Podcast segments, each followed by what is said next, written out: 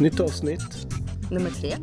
Jag är Deepet Niklas Strand. Och jag heter Sara Larsson Bernhardt. Har ni några åsikter eller frågor? Twittra gärna till oss med hashtaggen social by default eller prata med oss på vår Facebook-sida social by default. Show notes, länkar med mera kan ni dessutom hitta på vår Tumblr, socialbydefault.tumblr.com. Precis, mycket social by default är det. Och den här gången kommer det faktiskt vara länkar. Vad har hänt sen sist? Förra gången vi poddade så var vi ju i Stockholm och hade kurs på Bergs. Den har vi gjort klart. Idag är vi också i Stockholm och har haft en föreläsning för strategisk media och pressdagen. Precis, för mycket offentlig sektor var det.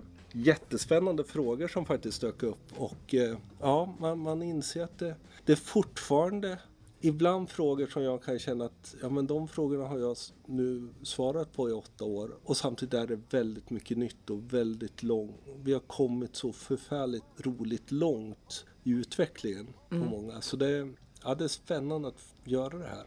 Och just Bergs, eh, vill man gå vår kurs så finns det faktiskt några Platser kvar. kvar till december. Nobelveckan så har vi också Bergs kurs, passar ju bra. Kunskap som kunskap. Eh, så kolla på Bergs hemsida.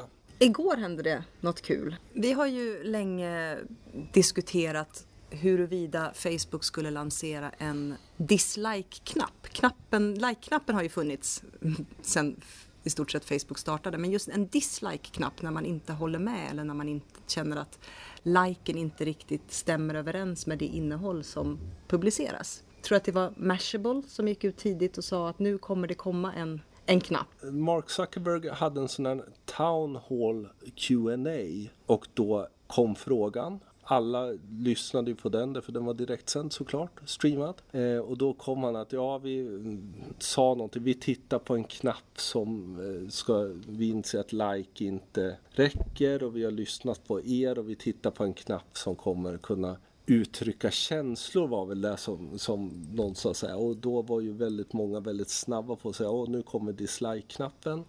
Eh, andra lyssnade lite mer noggrant och sa att ja det han har sagt det är väl egentligen att det kommer en ytterligare knapp. Och sen var så att säga, diskussionen igång och många tyckte ja vi behöver en sympatiknapp och vi behöver en knapp för ditten och vi behöver en knapp för datten. Fördelen med, med en knapp utöver like-knappen är ju att man åtminstone som sida, och det är alltid utifrån ett företagarperspektiv eller ett sidperspektiv som vi tittar på saker och ting, kan lättare kan börja sentimentanalysera. Vad tycker faktiskt folk? För det, fun- det behöver man ju gå in och titta generellt på kommentarer och liknande för att få ett hum om vad, vart blåser strömmarna? Eller vad tycker egentligen folk om det vi lägger upp? Andra sidan är ju också så att vi tenderar ju att engagera oss när vi är negativt inställda, när vi är positivt inställda. Om man tittar på kommentarer och så, så är det ju inte så ofta man får kommentarer på sidor om allting funkar, därför då är ju allting bra. Eh, medan om saker inte funkar, det är då man är arg. Så sentimentanalysen kommer kommer ju kanske till och med bli ännu mer snedvriden och därmed kanske inte med, i sanning överensstämmande. Jag vet inte.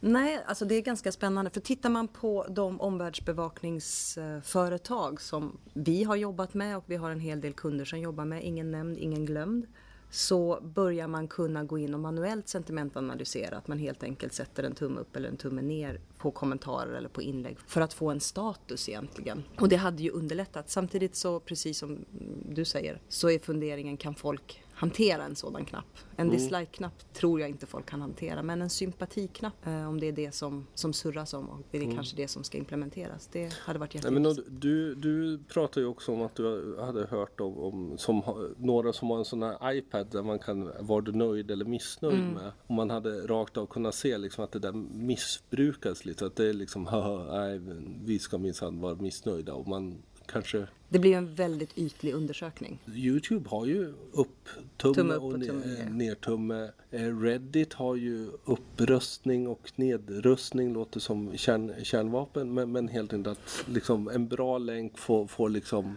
pilen upp. Eh, Och någon som tycker man är ointressant får pilen ner. Och Tinder har vi lärt oss idag att man swipar höger eller vänster, men så mycket mer än så kan Nej, vi vi, inte. vi, vi är inte målgrupp. Eh, nej men så, så det finns ju, så frågan är liksom eh, kan man hitta ett sätt för Facebook att göra det men framförallt också hur ett företag då kommer använda det. För all input är ju bra input.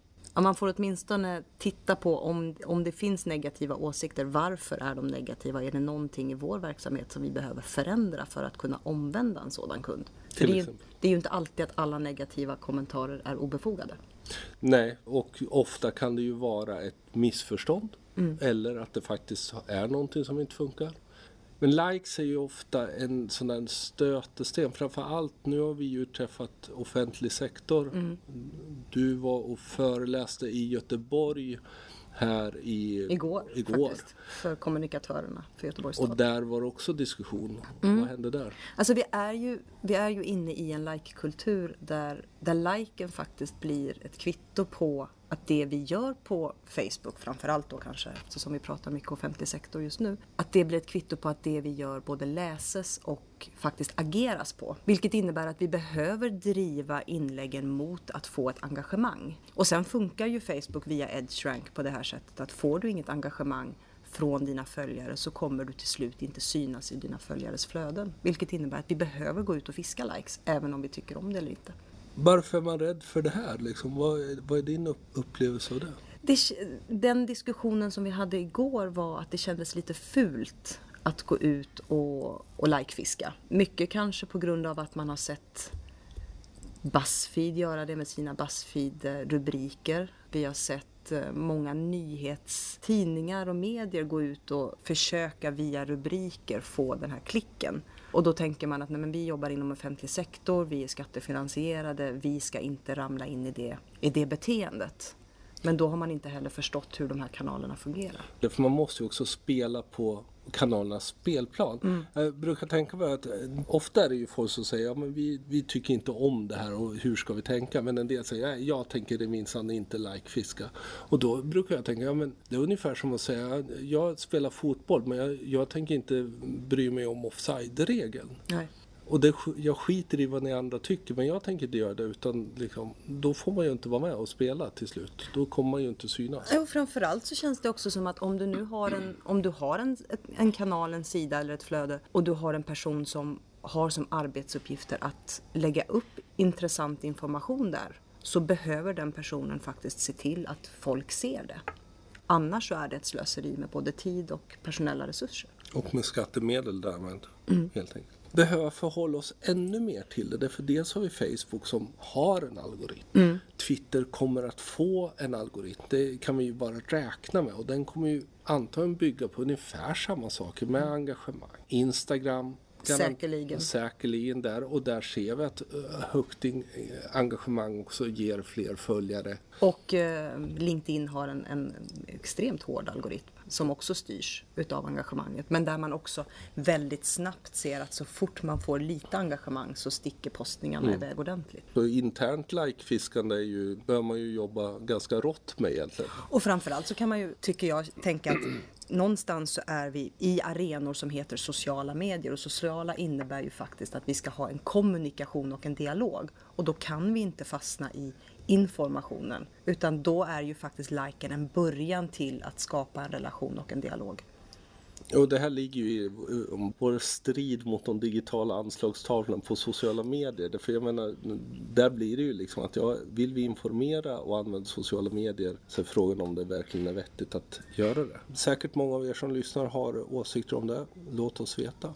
Om vi fortsätter bara på den här så eh, det här med att uttrycka känslor är ju ändå någonting mycket mer. Så, så en, en ytterligare knapp eller någon sorts möjlighet att uttrycka känslor på ett vidare sätt, ett bredare sätt är ju antagligen någonting som vi söker. För jag tänker på alla emojis som vi använder. Eh, jag tänker på Apple Watchen som har sin, liksom att, att man kan tappa no, någon person och då känner den direkt och vet att någon tänker på liksom den. Liksom modern poke. Ja precis och framförallt om man, om man ska börja liksom kommunicera via Apple Watch så är det ju antingen att man sitter och pratar med sin, med sin eh, klocka eller, att man faktiskt skickar emojis. Mm. Men emojin har ju ett helt eget språk som vi faktiskt... Jag kan tycka att det är lite svårt för jag märker hur jag vill även i, i mail till kunder komma in med någon glad gubbe eller ett, en smiley eller något liknande och får helt enkelt gå tillbaka och rensa för jag är så van vid det via Twitter idag. Ja, och Instagram. Mm. Och, och min, min tanke där var varför vi som företag, använder vi emojis idag så blir det lite så här, ja nu är vi lite coola eller det är lite ironiskt menat att ha en emoji med en eh, annons eller någonting. Men, mm. men varför kan vi inte utnyttja dem lika väl som man gör det i privatlivet genom att uttrycka känslor, att uttrycka emotioner eftersom emotioner är viktiga. Mm. Nej men och tittar man kanske en, en långdragen parallell men hela det kinesiska språket är uppbyggt av tecken. Mm. Och det här är väl någonstans det moderna västländska språkets sätt att uttrycka sig med hjälp av tecken istället för ord. Ja, men, men vad tror du? Alltså, skulle ett företag kunna an börja använda emojis på ett alltså, allvarligt sätt och inte bara för att vara lite ironisk?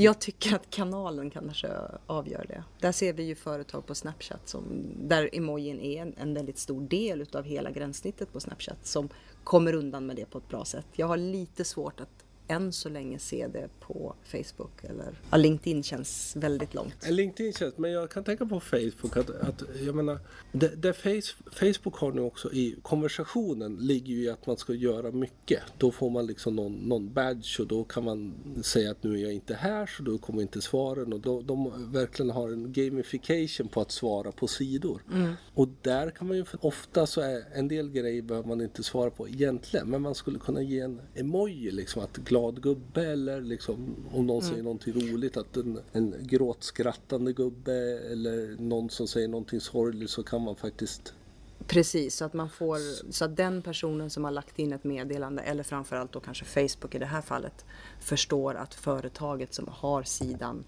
har uppmärksammat att det har kommit in en kommentar. Ja, Oavsett om det är en eh, kommentar som kräver ett svar eller en kommentar som kanske inte kräver någonting. Så kundtjänst får liksom bli emoji-specialister? Ja.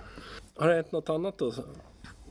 Ja, en väldigt rolig grej som vi upptäckte igår kväll var ju att Snapchat har gjort ytterligare en uppdatering. Framförallt så har de adderat ett antal linser eller filter om man tar en selfie där man kan uttrycka känslor eller som eh, vi skrev idag på Instagram, man kan kräkas upp en regnbåge. Ja, tack internet sa din bror.